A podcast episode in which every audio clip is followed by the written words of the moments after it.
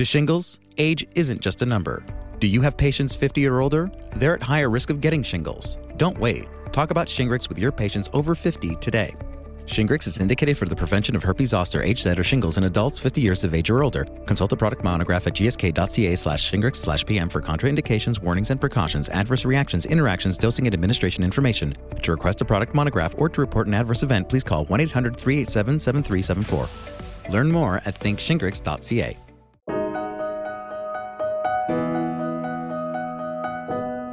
Hi, I'm Dr. Andreas Laupacis, the editor in chief for the Canadian Medical Association Journal. And today I'm talking to Peter Blake and Rebecca Cooper, who are two of the authors of a research article published today in CMAJ about COVID 19 and patients on long term dialysis in Ontario.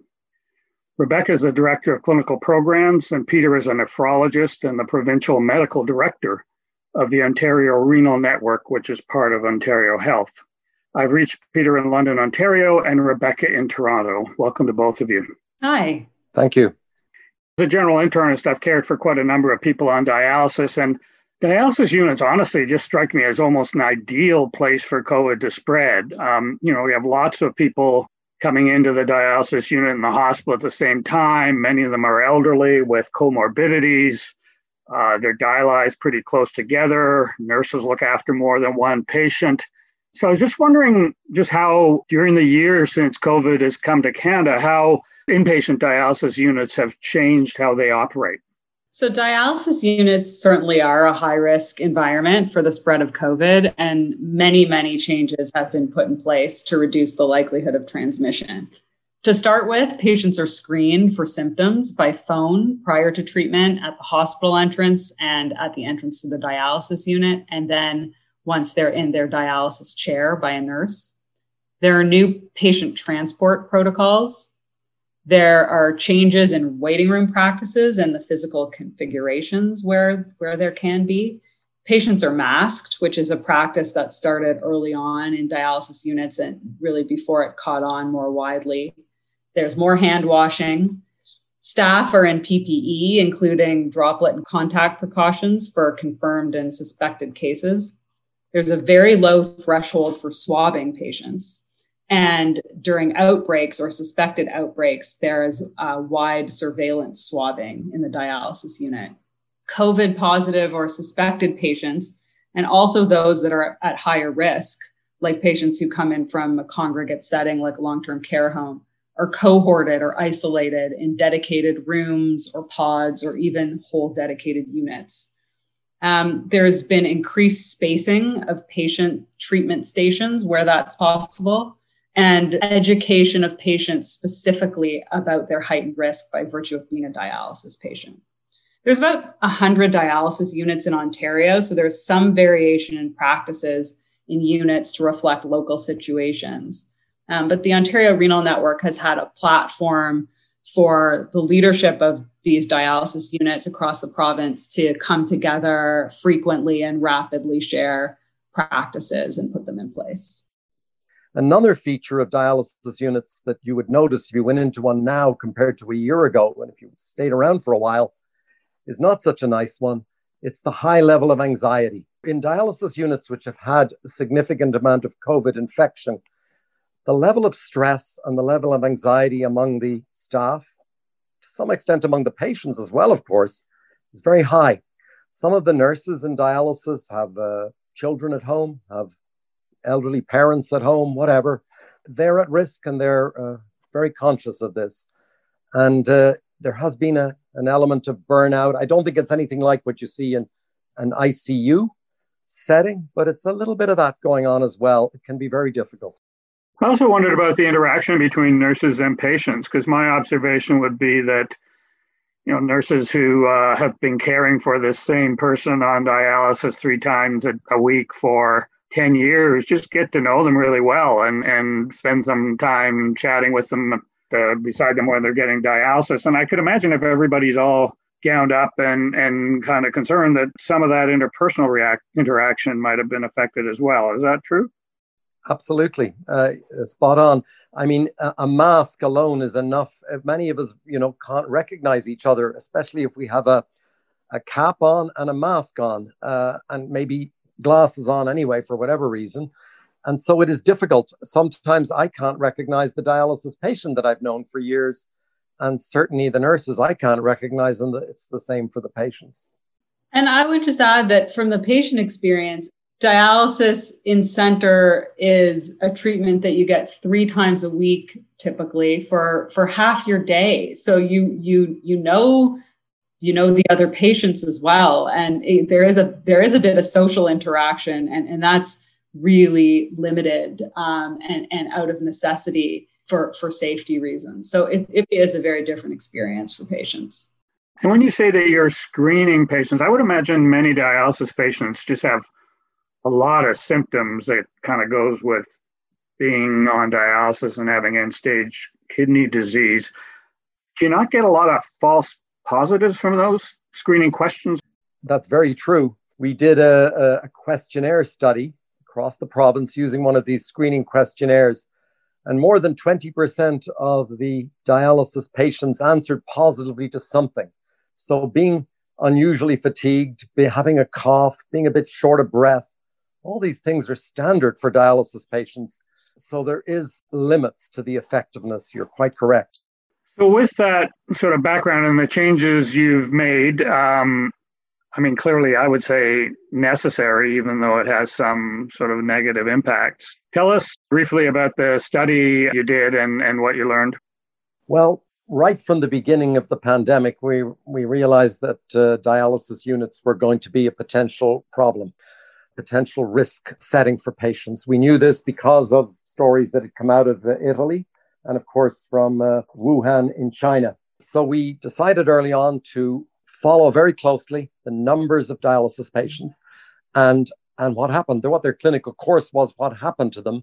And we set up uh, weekly calls and we developed a collection tool at the Ontario Renal Network to collect this data. Normally, when we try to collect more data, we get a bit of a negative feedback from the programs often. But this one, there was uh, a lot of willingness. People realized quickly we were in a very new and serious situation. And so, week after week, it took us a few weeks to get it fully set up. We did it informally initially, and then we had a full blown spreadsheet that was filled in every week by the uh, data clerk at each, uh, an appointed data person at each site and we were able to follow this right through the course of the pandemic and indeed right up to the present time. It's still operating. The data that's in the uh, publication is basically the data from wave one of COVID. We, we wrote, started writing the paper at the end of August because uh, we thought things had settled down. And by that stage, we had 187 patients who had developed COVID. And we realized we'd quite a special database here because it was comprehensive for the whole province and as near perfect as we thought we could make it. Uh, we talked to all the programs regularly and they're very aware of how their patients are doing. So we collected all this data. We asked lots of questions. We wanted to know what happened to these patients, the mortality, the hospitalization rate, the ICU rate, and we found these were these were very high. We found that over 60% of these patients were getting uh, hospitalized and uh, 20% of them were going to ICU, and a significant proportion of those were going on a ventilator. And sadly, in the range of just over 28% in wave one died. This was a, a very high, horrific mortality rate. And it became apparent from other parts of the world uh, on single center studies that this was not unique. So we then looked at the risk factors for which dialysis patients were getting this. And uh, that was interesting. We found uh, some things were very predictable. We found that people who lived in long term care homes and were on dialysis. That was a pretty, pretty lethal combination. And they had a very high rate of getting this, seven times the rate of people who didn't live in long term care homes. We also found that people who lived in the Toronto area were at much greater risk of, of getting this in the range of three times the risk. But then we also found that ethnicity was uh, associated with a higher risk. And in particular, being Black was associated with three times the risk of getting COVID compared to not being Black. For uh, people of South Asian ethnicity, it was about two times, just under two times. And for all other non Caucasian ethnicities put together, it was twice the risk. So we see these big, big ethnic variations There was also an income effect where people in lower two quintiles of income, based on neighborhood income, were twice as likely approximately to get COVID. And then something that's of particular interest to the renal community, Andreas, we found that uh, people who were on in center hemodialysis were two and a half times more likely than those on home dialysis to catch COVID. So there was a lot of information there, some perhaps predictable, some not maybe so predictable. And the strength of these uh, correlations and, uh, was quite, quite striking, uh, even though our numbers were not huge. These were all significant and, and independent each of the other.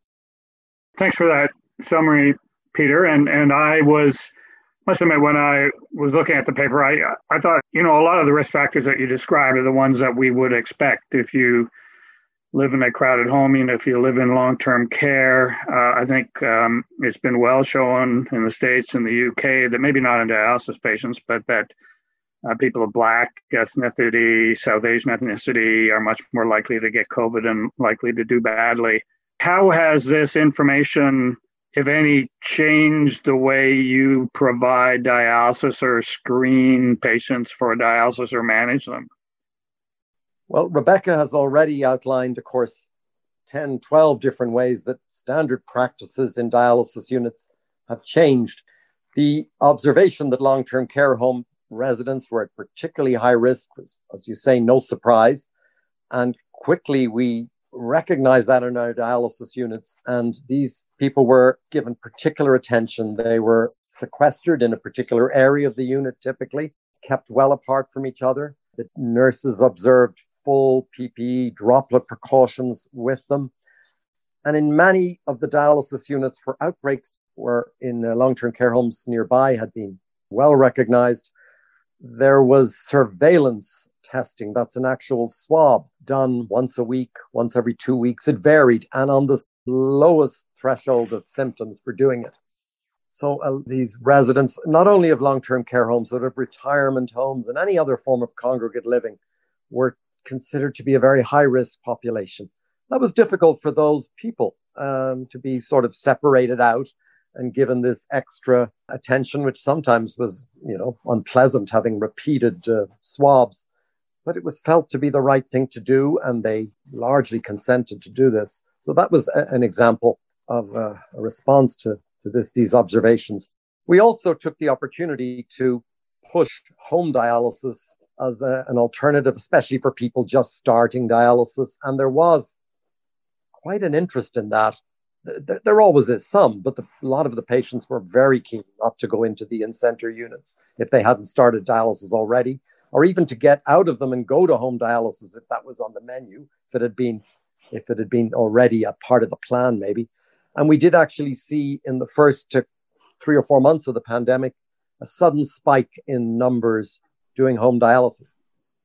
I would add that um, certainly the finding that in center patients versus home dialysis patients were more likely to be infected with COVID, it wasn't a big surprise, but being able to quantify that the risk is 2.5 times greater for in center patients was very, very stark. And, and to Dr. Blake's point, I think we we have seen that there has been an increase in home dialysis, and and this is something that uh, the Ontario Renal Network wants to continue to promote.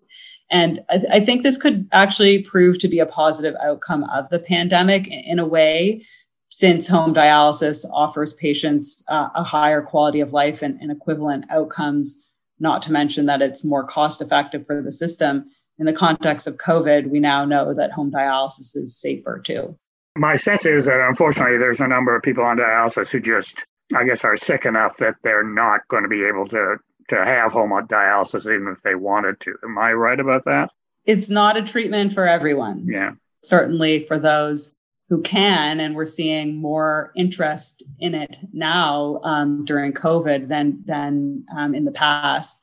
It's a very good option in some long-term care homes are they large enough that they have enough people on dialysis that you could actually put a dialysis machine in the long-term care home and dialyze them there? It's a great great question. And in fact this is where we're going to increase availability of dialysis inside long term care homes. It's not uh, common today in Ontario, but certainly a huge opportunity um, to provide dialysis to long term care home residents right there in their home as a as a form of home dialysis and avoid the transportation back and forth to a hospital or, or other unit the particular issue, the limiting factor in some parts of the province is the there isn't the density, there isn't the number of long-term care home patients in any one nursing home to justify it. But in the greater Toronto area, where there is a great density of population, there, there are some, um, some dialysis units within nursing homes, and there are now a whole lot more being planned. Number of the very large hospitals have put in applications to proceed exactly with what you're saying given the experience in COVID.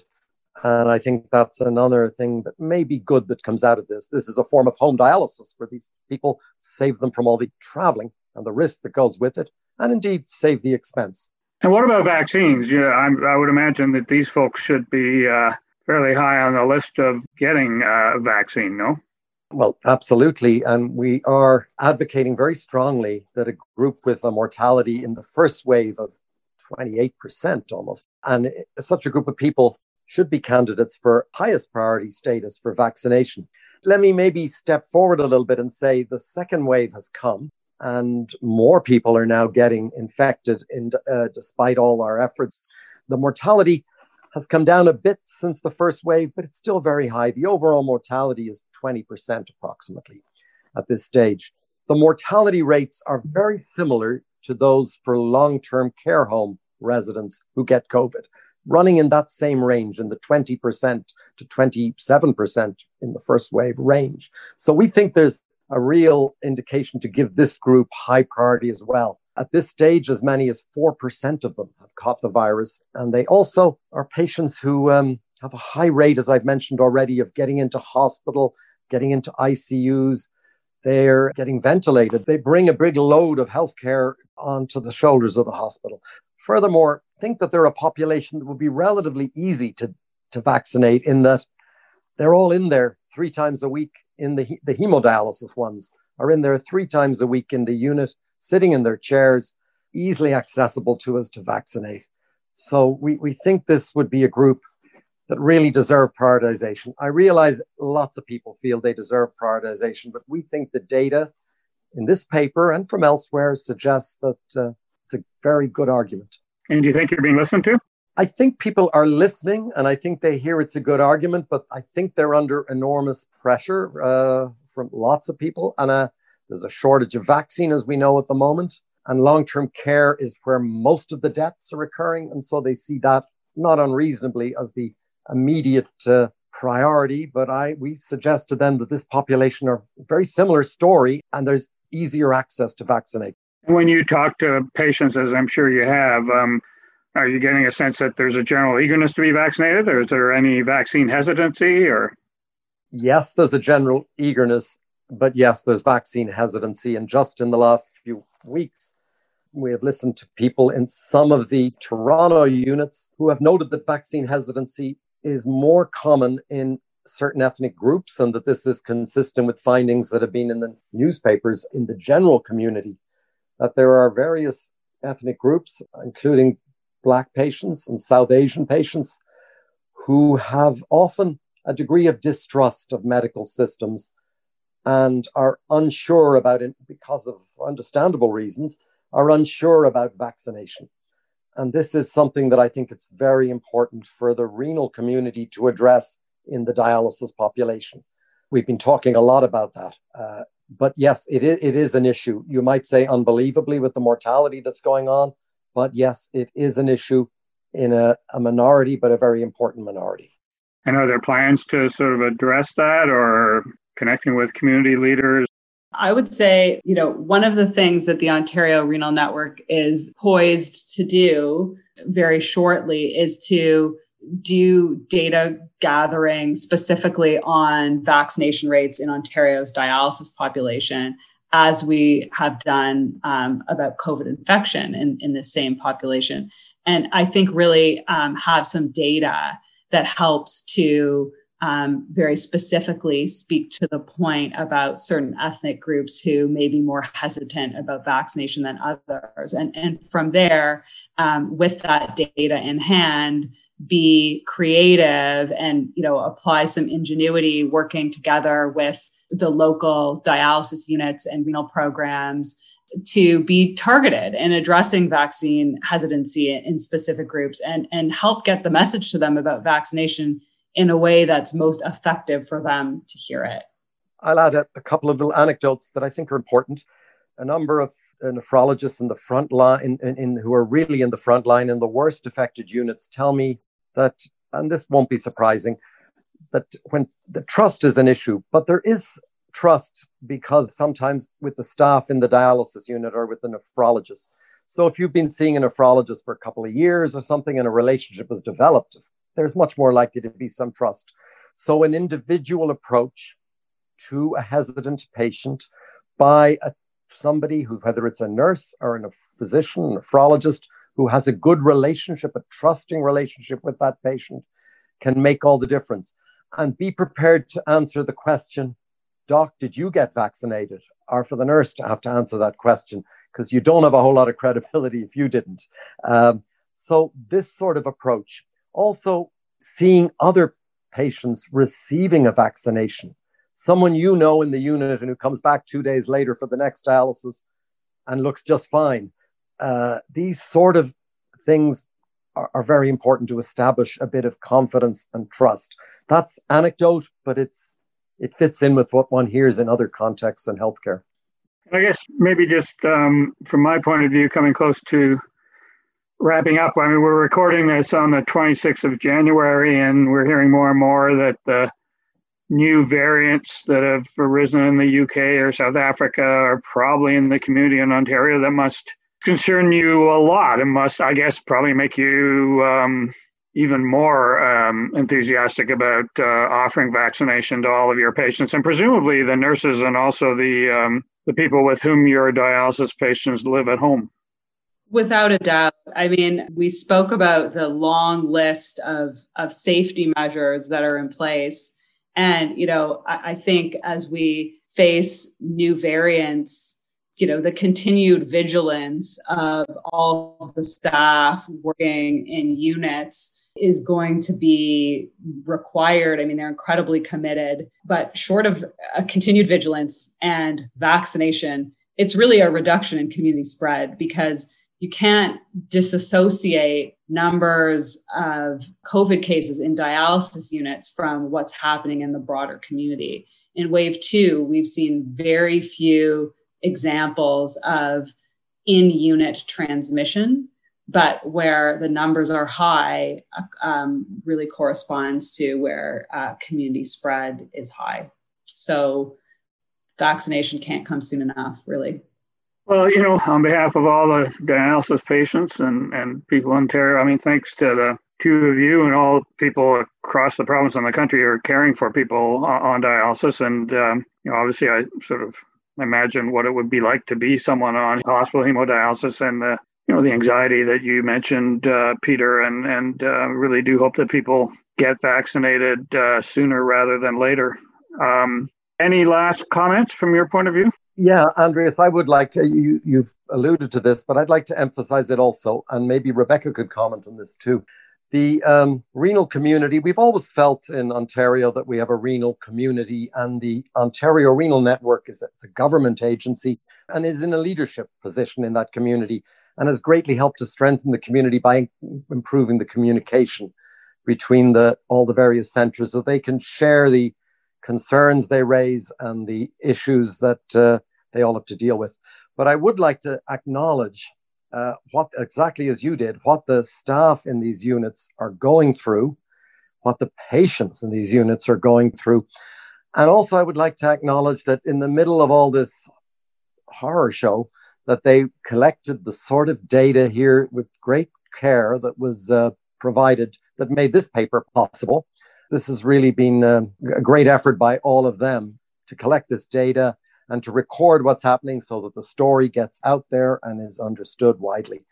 I would really echo those points. And, and really, what I would say is, you know, to be honest, we initiated the collection of this data to share it um, really amongst ourselves within Ontario, the people who are working directly with patients on the front line to understand what the risk was to to them and to other parts of the province. And and uh, you know that was that was sort of job one. And, and then from there we did the further analysis and and and write up of the paper to to share the findings more broadly because it is such a large group of patients with 12,000 um, dialysis patients in Ontario. And so, you know, credit to all those working in dialysis units in regional renal programs in Ontario, and, and credit credit to the patients too, because it is it is a community, as I think we've alluded to in this discussion. And you know, I think everybody involved just has a tremendous commitment to to keep their heads down and, and to keep working uh, to get through this. So, on that note, I'll thank uh, both of you, uh, Rebecca Cooper and Peter Blake. If any of the listeners want to read the research, uh, it can be seen on uh, cmaj.ca. And also, please don't forget to subscribe to CMAJ podcasts on SoundCloud or a podcast app. And let us know how you think we're doing by leaving a rating. I'm Dr. Andreas Laupacis, editor in chief uh, for CMAJ. Thanks very much for listening.